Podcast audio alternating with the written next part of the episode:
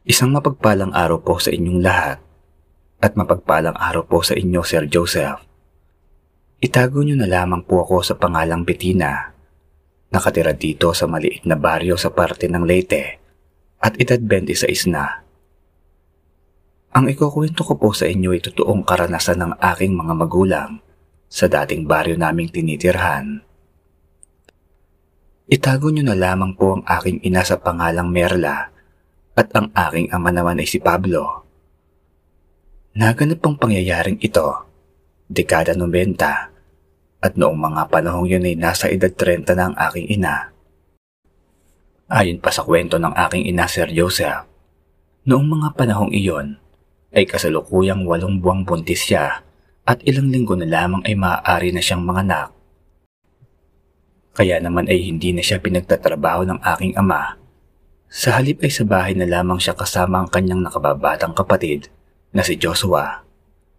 Anya pa, inutusan raw niya ang aking amang gawan siya ng maliit na tindahan nang sa ganoon ay hindi siya nabuburyo.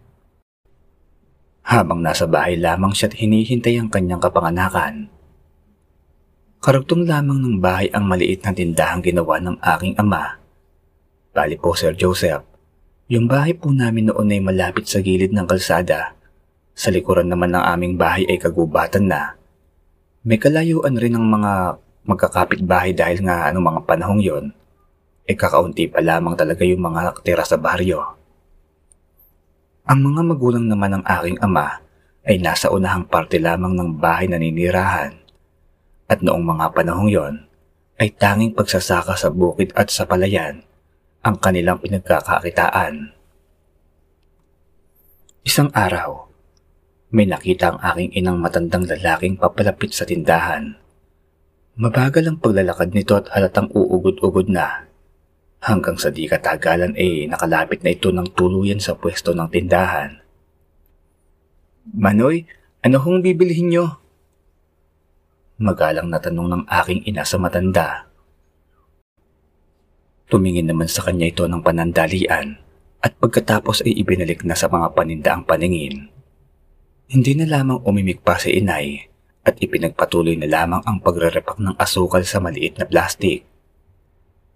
Habang nagrerepak ang aking ina, pansin niya sa gilid ng kanyang mga matang panay ang sipat ng matanda sa kanya. Kaya naiilang siya at hindi makapag-concentrate sa kanyang ginagawa.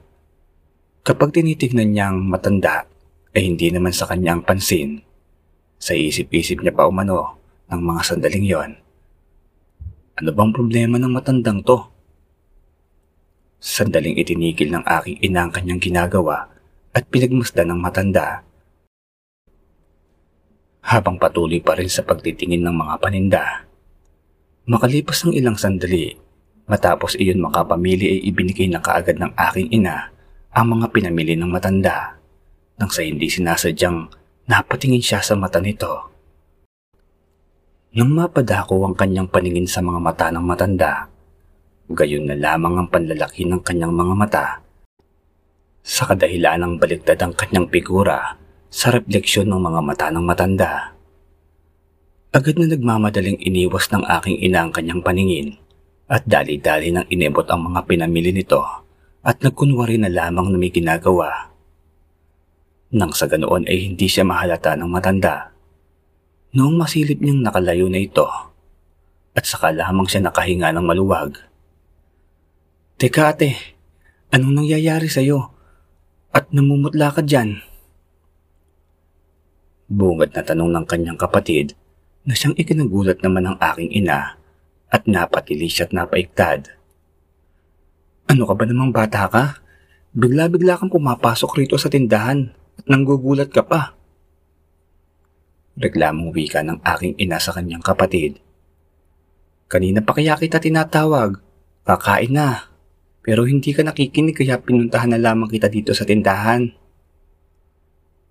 Tugon naman ito sa kanya. Ganun ba? Siya sige, isasaro ko lang itong tindahan at kakain na tayo. Teka, si kuya mo ba'y tinawag mo na? Tanong niya rito. Tumango naman ito at sinabing nasa hapagkainan na ang aking ama at siya na lamang ang hinihintay. Pagkarating ng aking ina sa kusina ay sandali muna siyang nagtungo sa lababo at uminom ng tubig. Hindi niya kasi makalimutan ang replika niya sa mga mata ng matanda. Sa buong buhay niya kasi, ay iyon pa lamang ang unang pagkakataong nakakita siya ng ganoong klase. Noong kumain naman sila, ay napansin siya ng aking ama kung bakit tila ba tulala siya. Ano ba raw ang kanyang problema at ganoon na lamang ang kanyang ikinikilos? Sinabi niya na lamang na wala. Nagtataka lamang siya sa matanda kanina dahil kakaiba yun sa mga matatandang na pagbebentahan niya. Bakit mahal? Ano ba sa tingin mo ang matanda na yon? At sinabi mong tila hindi pangkaraniwan. Tanong ulit sa kanya. Doon ay naipahayag nga ng aking inang natuklasan niyang baligtad na replika sa mga mata ng matanda. Natahimik naman ang aking ama at animoy nag-iisip. Kaya tinanong siya ng aking ina kung bakit natahimik itong bigla.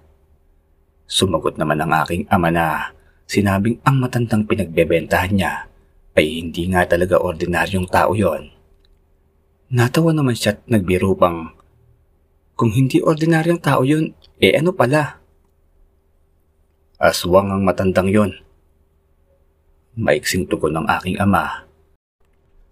Nagulat naman si nanay sa sinabi ni tatay at muling tinanong kung bakit sinabi ni tatay na isang aswang ang matandang pinagbebentahan niya. Habang nagpapatuloy sila sa pagkain ay isinilaysay ni tatay kung bakit nasabi niyang aswang ang matanda.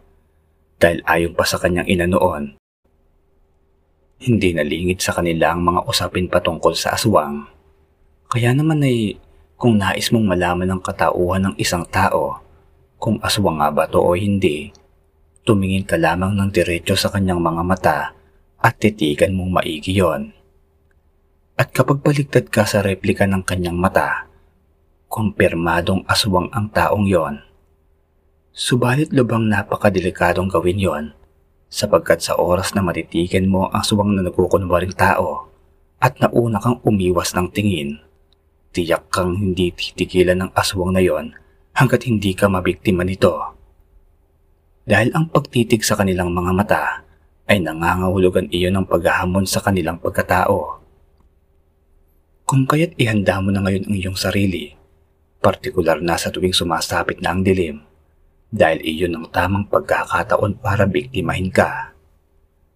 Napatutup naman sa bibig ang aking ina dahil kanina lamang ay natitikan niya ang matanda at nauna siyang nagbawi ng tingin. Wika niya pa sa kanyang sarili kaya pala noong palihim na sinisipat niya ang matanda, ay panay ang pagpupunas nito ng tumutulong laway sa bibig. Animoy tumatagas na tubig. Matalim rin iyon kung makatingin sa kanyang tiyan. At nakikita-kita niyang parabang naishaplusin ng matanda ang kanyang maumbok na tiyan. Kaya nga natagalan iyon sa pagpili ng mabibili. Agaran niya namang sinabi kay tatay ang tungkol nga roon sa kanyang napansin Sinagot naman siyang huwag mag-alala si tatay na umano ang bahala sa aswang na yon. Kung sakali mang babalik pat magbabalak na biktimahin siya. Nang araw nga yung Sir Joseph ay hindi na mapalagay ang aking ina sa kanyang kakaisip sa kung ano man ang sakaling gawin sa kanya nung matanda. Natatakot siya para sa sarili niya at para na rin sa pinagbubuntis niya. Sinabihan naman siya ng aking amang huwag nang alalahanin pa ang matanda dahil nandyan naman raw siya at sisiguraduhin niyang walang masamang mangyayari sa aking ina. Kinagabihan, habang nagpapahinga ang aking ina at nagpapahangin, habang nakaupo naman sa gilid ng bintana, may nasipat siyang malaking baboy sa di kalayuan at nanatiling nakatayo lamang yon habang nakatingin sa gawin niya. Hinayaan niya na lamang ang baboy sa pag-aakalang baka sa kapitbahay lamang yon at nakawala lamang sa kulungan. Maya-maya pa, napansin ng aking ina na dahan-dahang gumagalaw at naglakad ang baboy papalapit sa kanya. Naramdaman na rin ng aking ina ang kakaibang presensya sa paligid ng mga oras na yon. Ayon kasi dito, biglang nag-iba ang klima ng simoy ng hangin. Naging maalinsangan na ito at may naaamoy na rin siyang mabaho Amoy imbornal na may napubulok na patay. Ganoon na ganoon pong naaamoy ng aking ina Sir Joseph. Kinakabahan na rin siya at bigla na lamang kumabog ng malakas ang kanyang dibdib. Dahil sa walong buwang buntis ng aking ina noon, kung kaya naman ay nararamdaman niyang gumagalaw sa loob ng kanyang tiyan ang sanggol na parabang sumisipa yon. Hinimas-himas niya ang kanyang tiyan dahil sa naramdaman niyang mahinang kirot dulot ng paggalaw ng sanggol. Ilang sandali pa'y napatayo na siya mula sa pagkakaupot, mas lalong nanlaki ang kanyang mga mata nang makita niyang kakaiba ang kulay ng mga mata ng baboy. Sa kadahilan ng kulay pulang nagbabaga yon, na parabang mata ng aso kapag nagagalit. Naririnig niya rin ang tunog ng paghagok ng nanggagaling sa nilalang na yon. Sandali pa niyang tinitigan kung ano ang gagawin ng nilalang na yon dahil pagapang itong lumalapit sa kanya. Habang dahan-dahang may dalawang matutulis ng ngipin ang lumalabas mula sa magkabilang bibig nito at tumutulo ang malalapot nitong laway na may mga bula. Bago pa man tuluyang makalapit ang malaking baboy sa bintana kung saan nakapwesto ang aking ina, ay agaran na niyang tinawag ang aking ama sa kadahilan ng ibang-iba na talaga ang kanyang pakiramdam. Nakarinig na umano siya ng mahihinang huni ng wakwak na parabang bumubulong na lamang iyon sa kanyang tainga. Nagulat naman siya noong bigla siyang hablutin ng aking ama at agarang isinara ang bintana at sinabihan ng, Huwag ka rin sa bintana, mahal. Dahil aswang ang nakita mong nag-anyong kawangis ng baboy. Sabi ng aking ama, habang may bitbit itong matalim na sanggot na ginagamit sa pagtutuba. Ayon pa rin sa aking ama Sir Joseph, isa sa mga kinatatakutan ng mga aswang ang sanggot o yung tinatawag ng karamihan ay karet. Matapos maisara ng aking amang bintana, ay agad namang tinungo ang pintuan at kinuhang buntot ng pagi na nakasabit doon. At pagkatapos ay panay ang paghampas niya sa kawalan ng buntot ng pagi na yon. Maya-maya pa ay nakarinig na sila ng mga nagkakalampagan sa taas ng bubungan at para bang hinahampas ng malaking pakpak ang yero. Kaya wala nang nagawa ang aking ama at agara na itong lumabas ng bahay. Ngunit bago pa man ito lumabas ng bahay ay mariing nagbilid ito sa kapatid ng aking inang si Joshua na isarang mabuti ang pintuan pagkalabas niya. Kagad namang sumunod ang kapatid ni nanay at noong lumabas nga si tatay ay agaran na nitong isinara yon. Samantalang si nanay naman, ng mga sandaling yon, ay nangangatog na sa takot. Sapagkat iyon pa lamang ang unang pagkakataong makakakita siya ng ganoong klaseng nilalang. Wika pa ng aking ina Narinig raw niyang nagsisigaw sa labas ng bahay ang aking ama, kaya kahit natatakot mang siya ay napagpasahan niyang sumilip sa maliit na siwang kasama ang kanyang kapatid. Noong makasilip nga siya ay nakita niya ang aking ama na nakikipagbuno sa matandang lalaki. May kahabaan ng buhok ng matanda at gumagalaw-galaw iyon na para bang may sariling buhay. Ibigay mo sa akin ang mag-ina mo nang sa ganoon ay hindi ka na masaktan pa, mahinang nilalang. Garalgal na wika ng matandang aswang sa aking amang habang nakikipagtagisan nito. Anong tingin mo sa akin, duwag? Mamamatay muna ako bago mo makuha ang aking mag-ina. Sigaw ng aking ama, sabay inambahang ikawit sa leeg ng aswang ang sanggot na hawak-hawak niya. Mabilis namang nakaiwas ang aswang ngunit Nahagip pa rin ito ang braso nito ng dulo ng sanggot kung kaya't sunod-sunod ang pagtulo ng likidong pula na nagmumula sa sugat nito. Agad namang inihambalos ng aking amang bitbit niyang buntot ng pagi. Subalit sadyang napakaliksi ng aswang at agarang nakaiwas yon. Noong akmang susunggaban na niya ang aswang na nag-anyong aso, ay walang habas na hinahambalos niya yon ng buntot ng pagi nang sa gayoy matamaan ito. At sa di kalaunan ngay tinamaan ng buntot ng pagi ang mukha ng aswang, kaya umangil ito ng napakalakas na halatang nasaktan. Matapos umangil, ay agaran na iyong kumaripas ng takbot sinuong ang kagubatang nasa likod bahagi ng bahay. Noong tuluyan nang mawala sa paningin ng aking amang aswang, ay sakto namang pagdating ng kanyang mga magulang at nagtatanong kung ano ang nangyayari. Isinalaysay naman ng aking amang sinugod sila ng lintik na aswang sa bahay. Halika't sa loob na tayo mag-usap at baka muling bumalik pa ang aswang na yon at magtawag ng mga kasamahan. Pag-aayang wika ng kanyang ina. Pagkatapos nga nila sa loob ay tumambad kay nanay ang dugo ang kamay ni tatay, kaya nagmamadali siyang pumunta sa kusina at kumuha ng gamot. At labakarang pa sa dugo ang kamay ni tatay. Labis-labis ang pag-aalala ng aking ina ng mga sandaling yon. Sa pag-aakalang may natamong sugat ang aking ama, gawa ng patuloy pa rin pumapatak sa saig ang dugong namumula sa kamay ni tatay.